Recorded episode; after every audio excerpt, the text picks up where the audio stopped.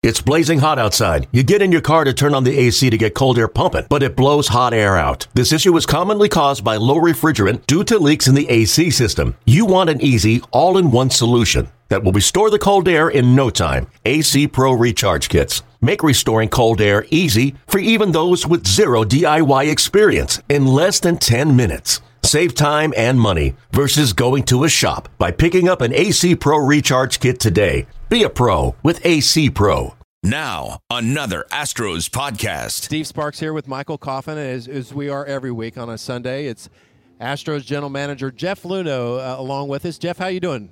Well, I'm doing fine. Uh, obviously concerned about all the folks out in Florida and the Southeast, but uh, we're doing okay recovering from the hurricane here in Houston and hoping our Astros get back on the winning track today. Are you getting any sense of what the the ballpark in West Palm Beach is like right now? I don't know at this point. I know they've taken all the precautions, and we had our players uh, evacuate to a safe hotel in Orlando area.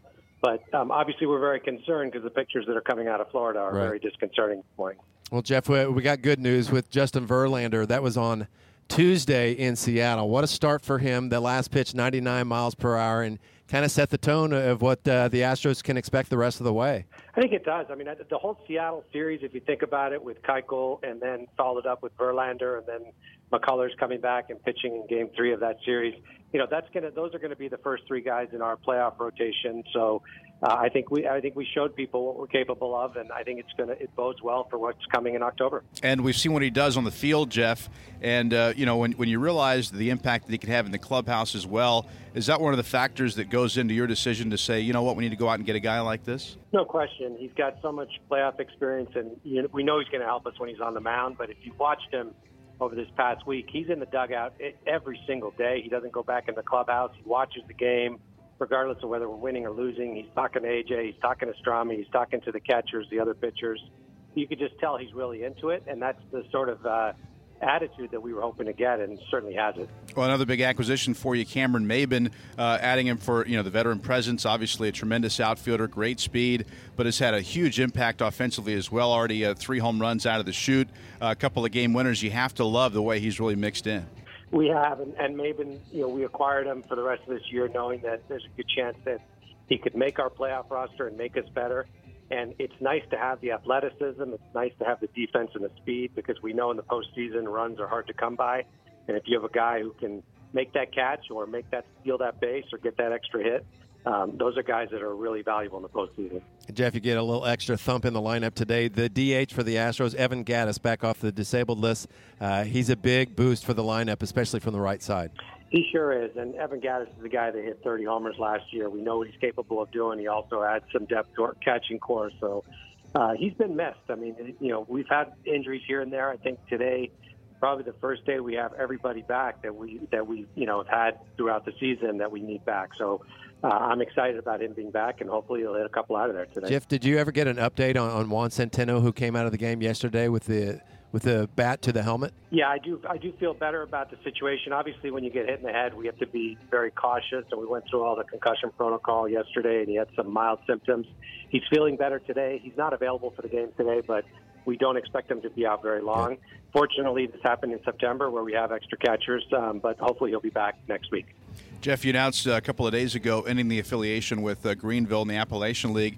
Uh, take us through that uh, thought process and what it does for you guys in terms of rosters uh, in the minor leagues next year and beyond.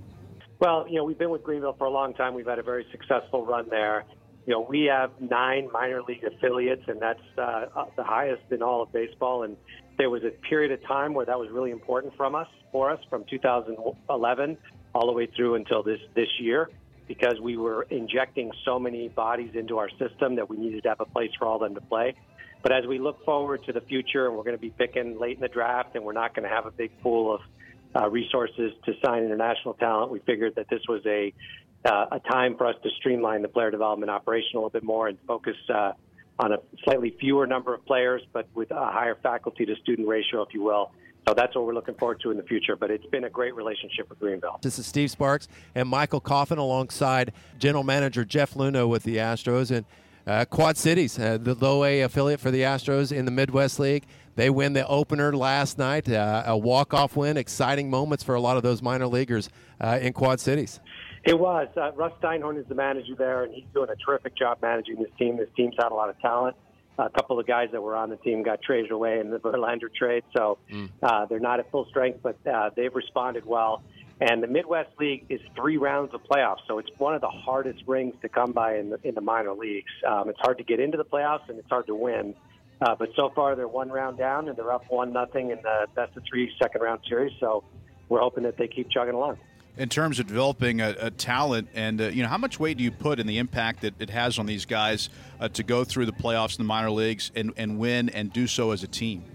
We you know our primary focus is on development. It always has been but we like to win while we're developing and we've got a strong track record of doing that. A lot of minor league championships a lot of guys come up together having won and that's an important a- atmosphere for us to set. It's a nice tone to set because when guys get to the big leagues we want them to expect to win well, 19 year old uh, Forrest Whitley certainly made a splash this year. We saw him in, Double A Corpus Christi at the end of the year, uh, named the uh, Yahoo Sports Minor League Pitcher of the Year. This is a guy who, uh, you know, averaged nearly 14 strikeouts per nine.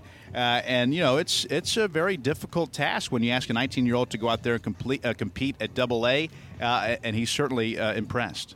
He sure has, and it's the first of many accolades that are going to be coming his way for a guy that was basically in high school a little over a year ago to come out and, and pitch at three levels and pitch well at three levels.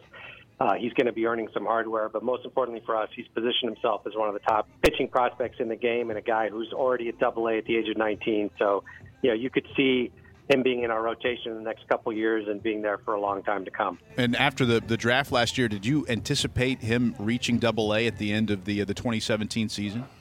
No, I didn't. I've, I've drafted some high pitchers before, and you know guys like Shelby Miller that have moved pretty quickly through systems. But I didn't anticipate him getting to Double A in his first year, and especially being able to dominate every level. Um, so he's ahead of schedule, I have to say, and that's a good thing for us. But uh, his stuff is definitely getting close to major league ready if it's not there already. So he just needs a little more experience, and we'll see what we have. But I'm pretty excited. Jeff, close to major league ready. It sounds like Michael's been telling me about how well Riley Ferrell uh, completed his season with Corpus Christi. Of course, he was a closer coming out of TCU, highly touted out of the draft. Uh, maybe in the mix next year for the Astros uh, bullpen? I think he will be. This is a guy that, like you said, came out of TCU, uh, a lot of anticipation for us, and uh, was slowed down a little bit. Um, wasn't able to play all year, but once he got going, um, he was tremendous and you know finished on a strong note, and that's what we look for. So he's going to get a chance to rest this off season, come into spring training, uh, we're going to have to make a decision on, on spring training invite, but I imagine whether or not he gets an invite, he'll be pitching in some big league spring training games and, and give us a chance to really uh, evaluate him for a potential call up next year. Well, Jeff, 20 games to go, tied with the Cleveland Indians right now. Let, us get them. Uh, hopefully, next week when we're talking to you, got a little uh, cushion in that lead. Yeah, I hope so. I mean, they can't they can't win them all over in Cleveland. That's a good team over there. There's no doubt. Uh, but we're you know we need to go on another roll, and we will starting today with right. Keuchel and hopefully we'll get that home field advantage back. But either way, I mean, we're chugging toward the division title, the first one we've had in a long time. And that's going to be, you know, the first big step for us, and hopefully that comes in the next week or so. Sounds great. Thanks a lot for catching Thanks, up Jeff. with us, Jeff. Thanks for having me on, guys.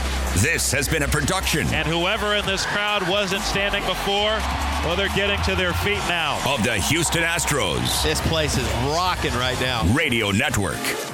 Hey, Rob Bradford here. You guys know I'm always up for a good MVP story, and one of the best stories is Wasabi Technology. Wasabi is the world's hottest cloud storage company and it's become the go to provider for professional and collegiate sports teams, including 20 Major League Baseball teams like the Red Sox and NHL teams like the Bruins and Vancouver Canucks. Even the Liverpool Football Club is getting in on the Wasabi action. So, why is Wasabi the MVP? Well, Wasabi was purpose built to free businesses from skyrocketing storage costs and unpredictable transaction fees that the Amazons of the world are charging. In fact, Wasabi is up to 80% less than those hyperscalers and doesn't charge a cent for businesses to access their data. From Wasabi's AI enabled intelligent media storage, Wasabi Air, to the industry's only cloud storage service with triple protection against cyber criminals, data deletion, and ransomware, Wasabi's taking the lead in driving innovation in data storage and helping sports teams